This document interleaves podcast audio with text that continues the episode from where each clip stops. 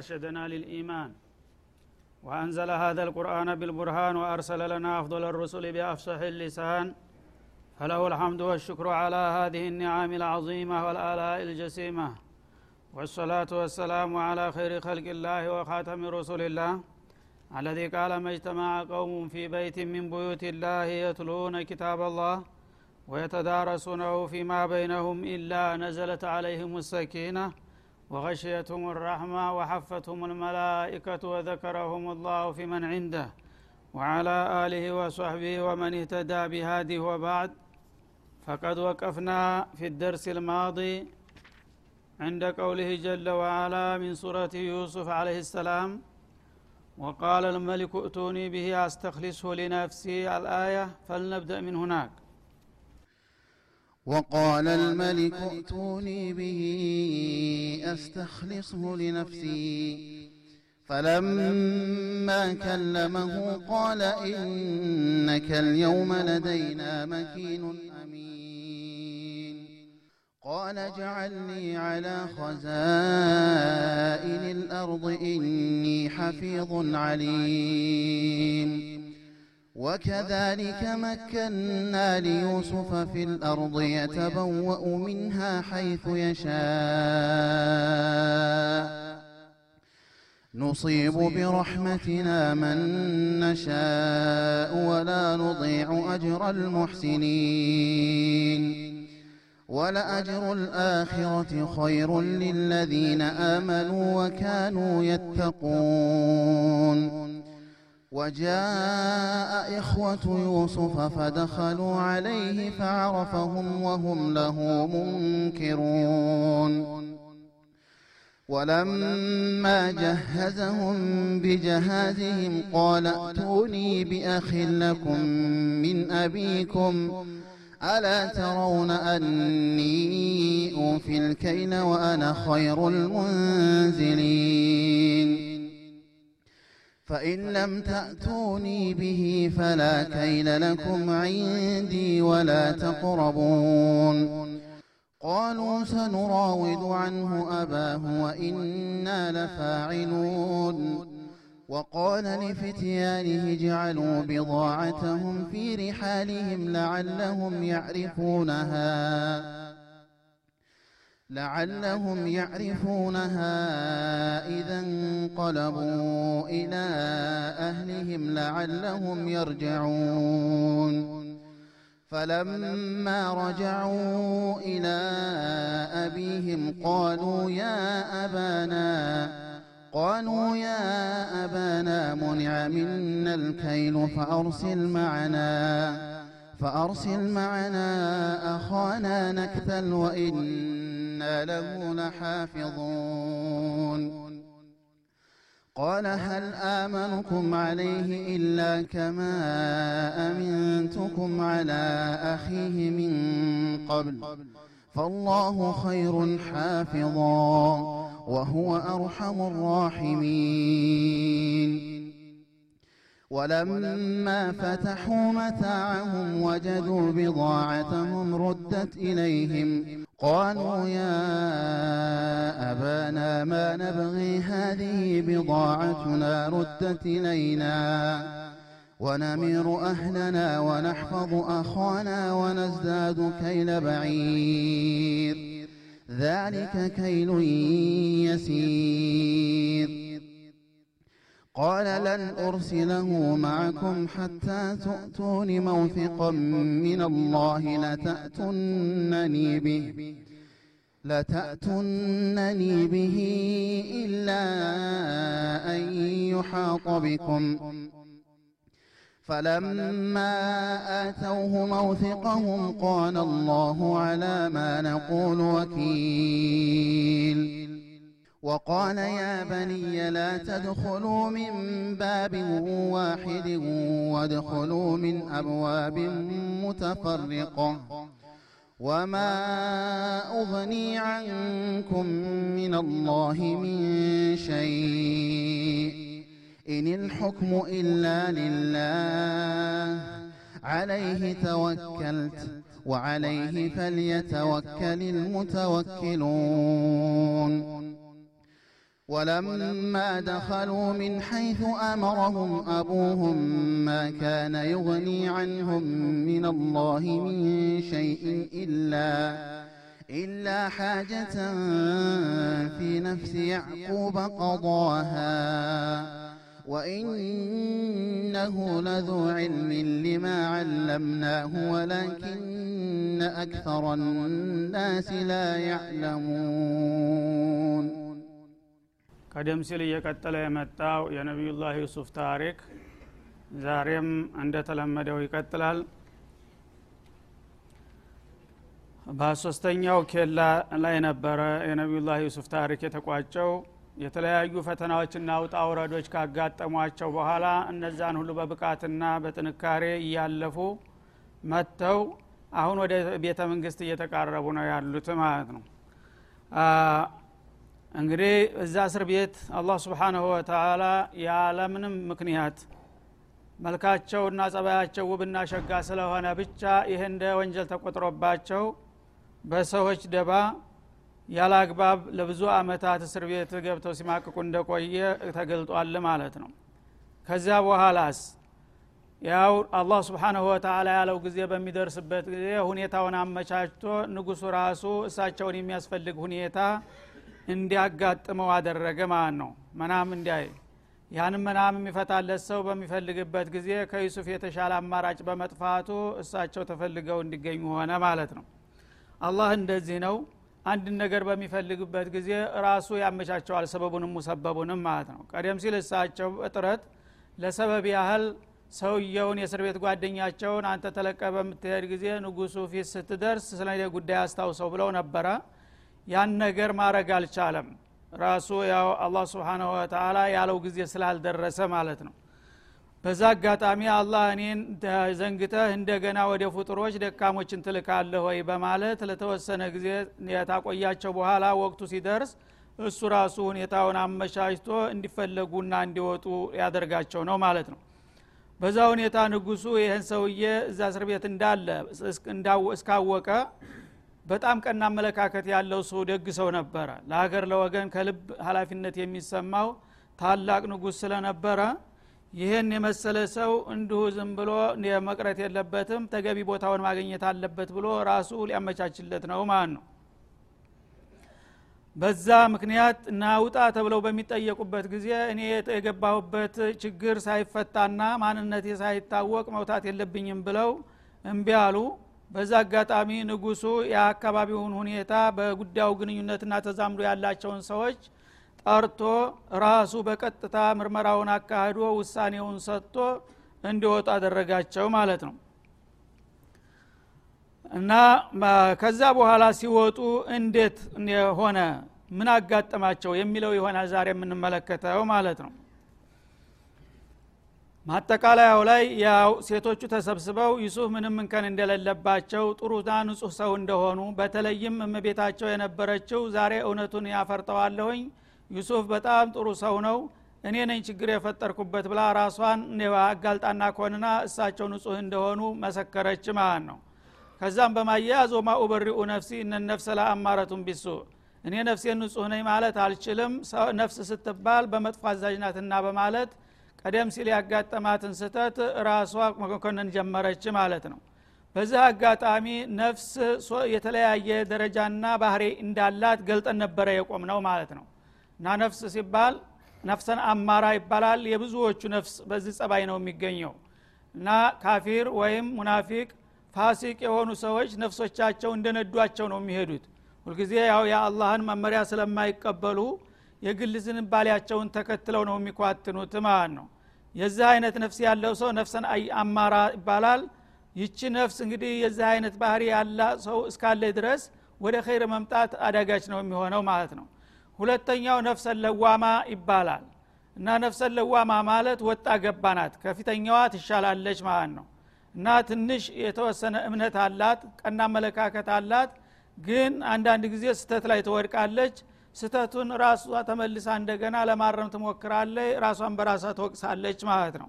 ሶስተኛው ነፍሰ ሙጥመኢና ይባላል። የሩሱሎችና የአንቢያዎች ብሎም የስዲቆችና የሸሃዳዎች የሷሊሖች ነፍስ ነው የሚሆነው በአመዛኝ ማለት ነው።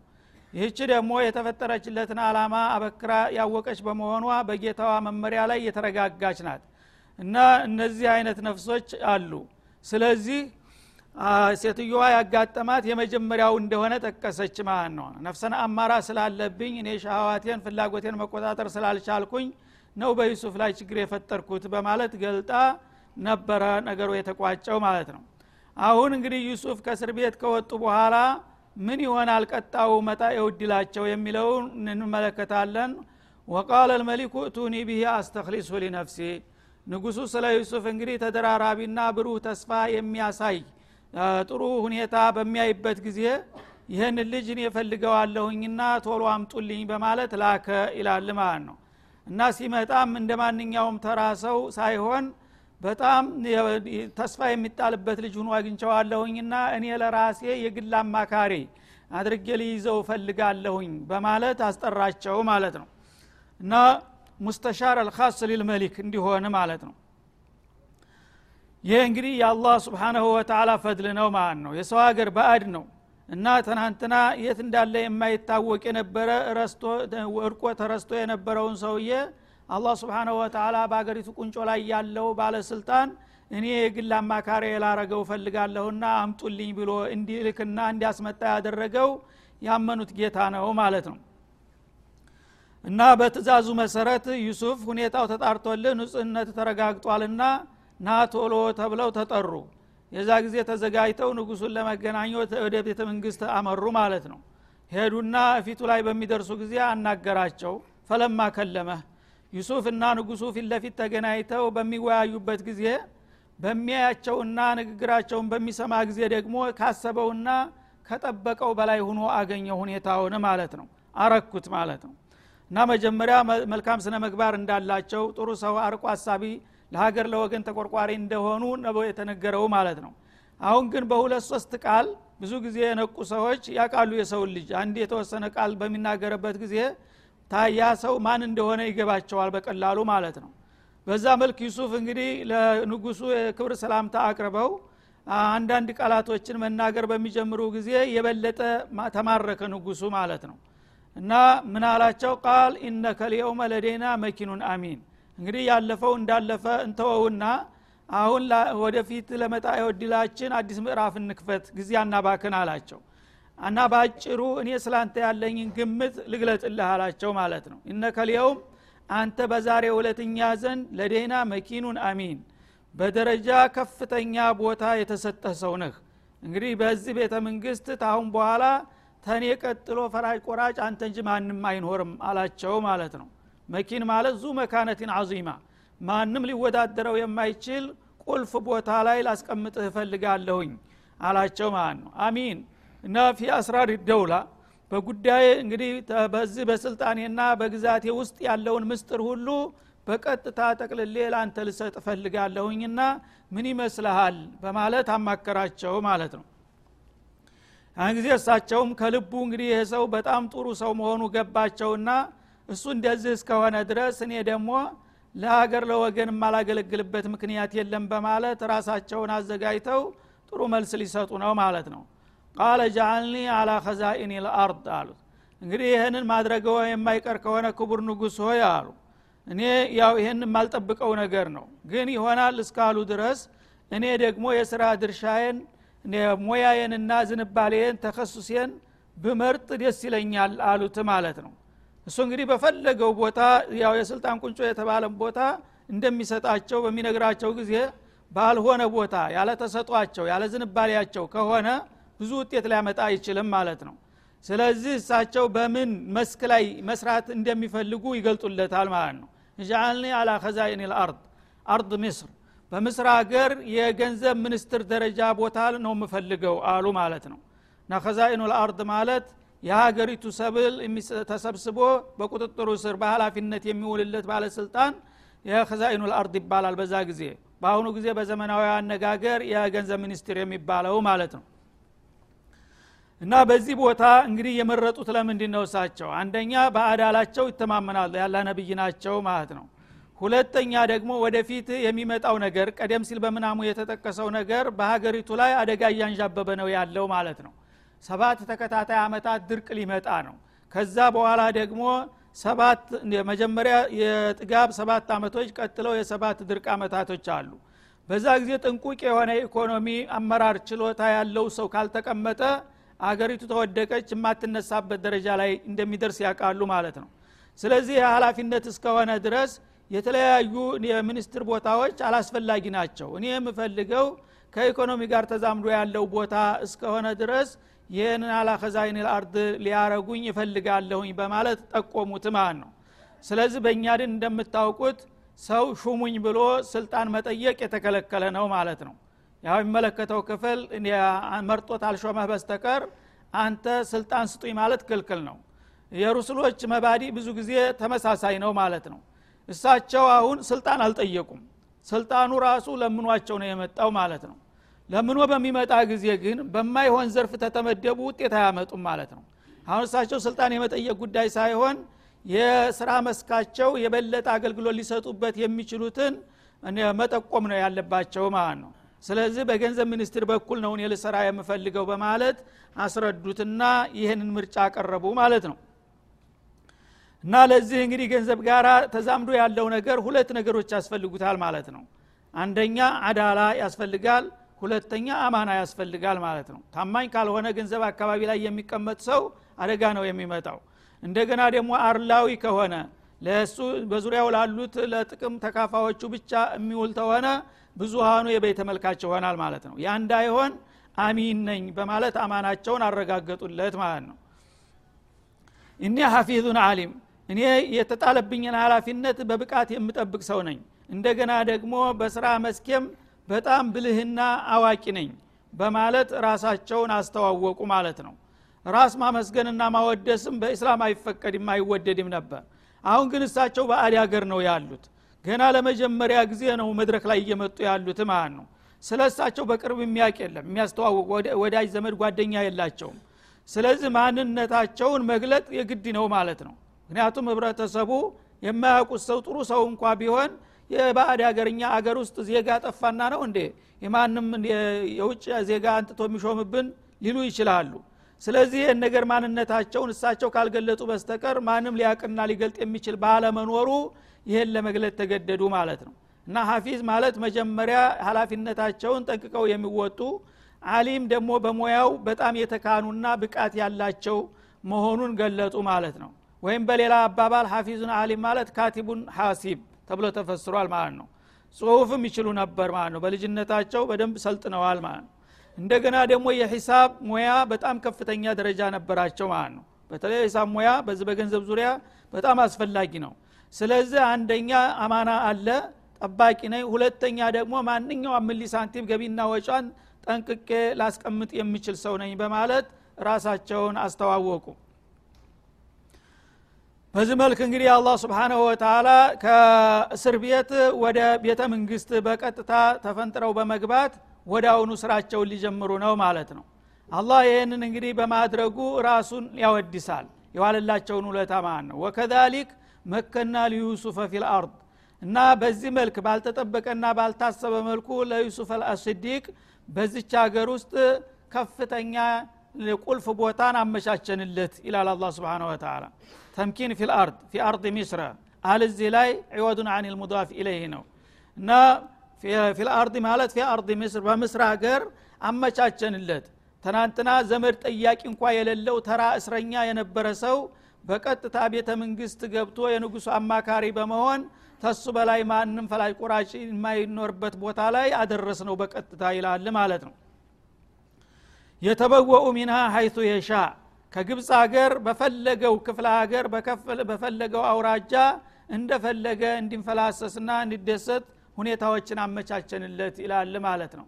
ትናንትና አንድ ተዘጋች የበሰበሰች ክፍል ውስጥ ታስሮ የነበረ ሰው ዛሬ ግን መላው አገሩን በፈለገው ክፍለ ሀገር ፈለገው ቦታ ሊኖር የሚችል ታላቅ ባለስልጣን አደረግ ነው በአንድ ጊዜ ይላል ማለት ነው የተበወኡ ሚን ሀይቶ የሻ ከግብፅ ሀገር በፈለገው ክፍልና አቅጣጫ የፈለገውን እየበላ እየጠጣ እያዘዘ እየተናዘዘ ሊኖር እንዲችል አመቻቸንለት። ሀይቱ የሻ እሱ በፈለገውና በመረጠው መልክ ማለት ነው። ማንም አዛዥ የለውም። ኑሲቡ ቢራህመቲና መነሻ። እንደዚህ ነው በጸጋችን የፈለግነውን ባሪያችንን የምንነካው ይላል። እንግዲህ በበላ የፈለገውን እንደሚነካ በሙሲባው አንጻር ደግሞ ኒዕማውንም ስናመጣው እንደዚህ ነውና ዩሱፍን አላህ ስብሓናሁ ወተላ ለዚህ ቦታ በቀላሉ አበቃው ይላል ማለት ነው። ወላ ኑዲዑ አጅረ ልሙሕሲኒን የበጎ አድራጊዎችን ምንዳ የምናጠፋ አይደለንም። እና ዩሱፍ ሚን ሳዳት ልሙሕሲኒን ነውና በጣም ታላቅ ፈተናዎችን ያለፈ አቻ የሌለው ታላቅና ታማኝ ደግ አድራጊ በመሆኑ የዛን የበጎ አድራጊ ባሪያችንን ወረታ ማጥፋት ስለሌለብን ለዩሱፍ እንዲህ አይነት ሽልማትን ሰጠነውና ለዚህ ቦታ አበቃ ነው ይላል አላ ስብን ወተላ እና እንግዲህ ኢሕሳን ለአኸራ ብቻ አይደለም ሰው ደግ መሆን ታማኝ መሆን እውነተኛ መሆን ለመጮ አለም ለሰማይ ቤት ብቻ ሳይሆን በዚህ በምድርም ላይ አላህ ስብሓናሁ ወተላ ለትልቅ ደረጃ የሚያበቃቸው ታላቅና አርቆ ሀሳቢ አስተዋይ የሆኑትን ሰዎች መሆኑን ገለጠልን ማለት ነው። ወከዛሊክ ወላ ኑዲዑ አጅር አልሙሕሲኒን የበጎ አድራጊዎችን የስራ ድካም ውጤታቸውንና ወረታቸውን የምናጠፋ አይደለንም።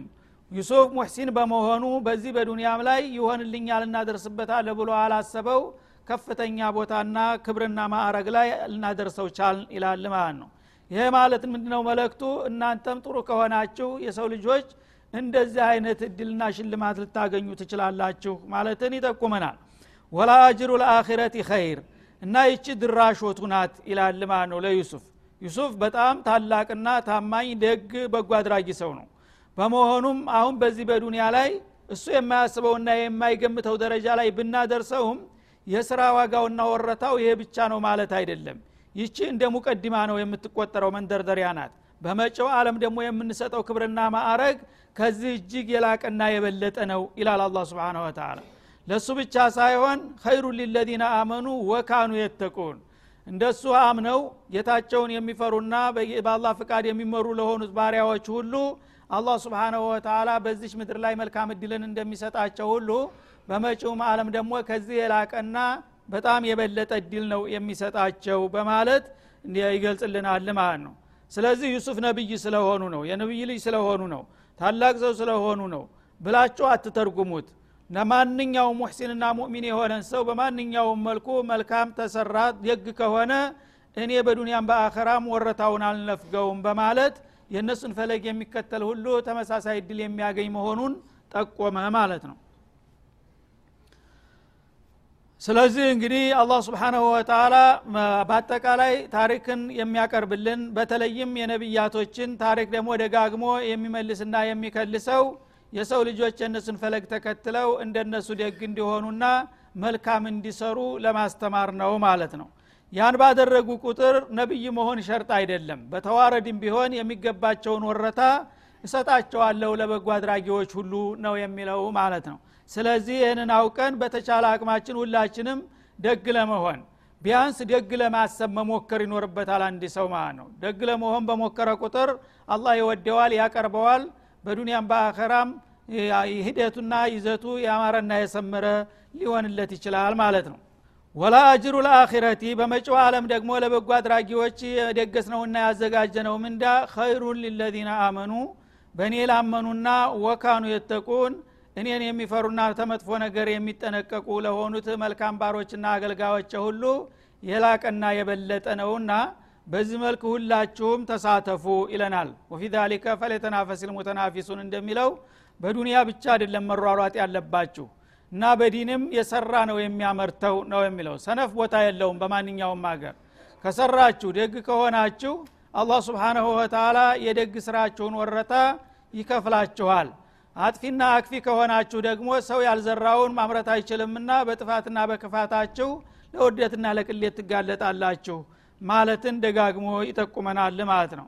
ስለዚህ በተቻለ መጠን አላህ ስብሓናሁ ወተላ ፈቢሁዳሁ ሙቅተዲህ እንዳለው በደጎቹ ባሮቹና በባለሟሎቹ ታሪክ የሚነግረንና የሚያስተምረን ወደ እሱ ፍቃድ እንድንመለስና መልካም እንድንሰራ መሆኑን ተገንዝበን በተቻለ መጠን በመልካም መስክ በጥሩ ስራ እንድንሳተፍና እንድንገኝ ነው የሚጋብዘንና የሚመክረን። ይህንን የጌታ ተውጅሃትና ምክርና መመሪያ ተቀብለን ተጠቃሚዎች ለመሆን ራሳችንን ማዘጋጀት ይኖርብናል እያል የመጀመሪያው ሀልቃ በዚሁ ይጠቃልላል አላህ ስብሓናሁ ወተላ በሰማነው ተጠቃሚ ያድርገን እያል ወደሚቀጥለው እስተምንሻገር ድረስ እዚ ላይ ትንሽ ረፍት እናረጋለን ወሰለ ላሁ ወሰለማ አለ ነቢይ ወአሊህ ወሰሀቢ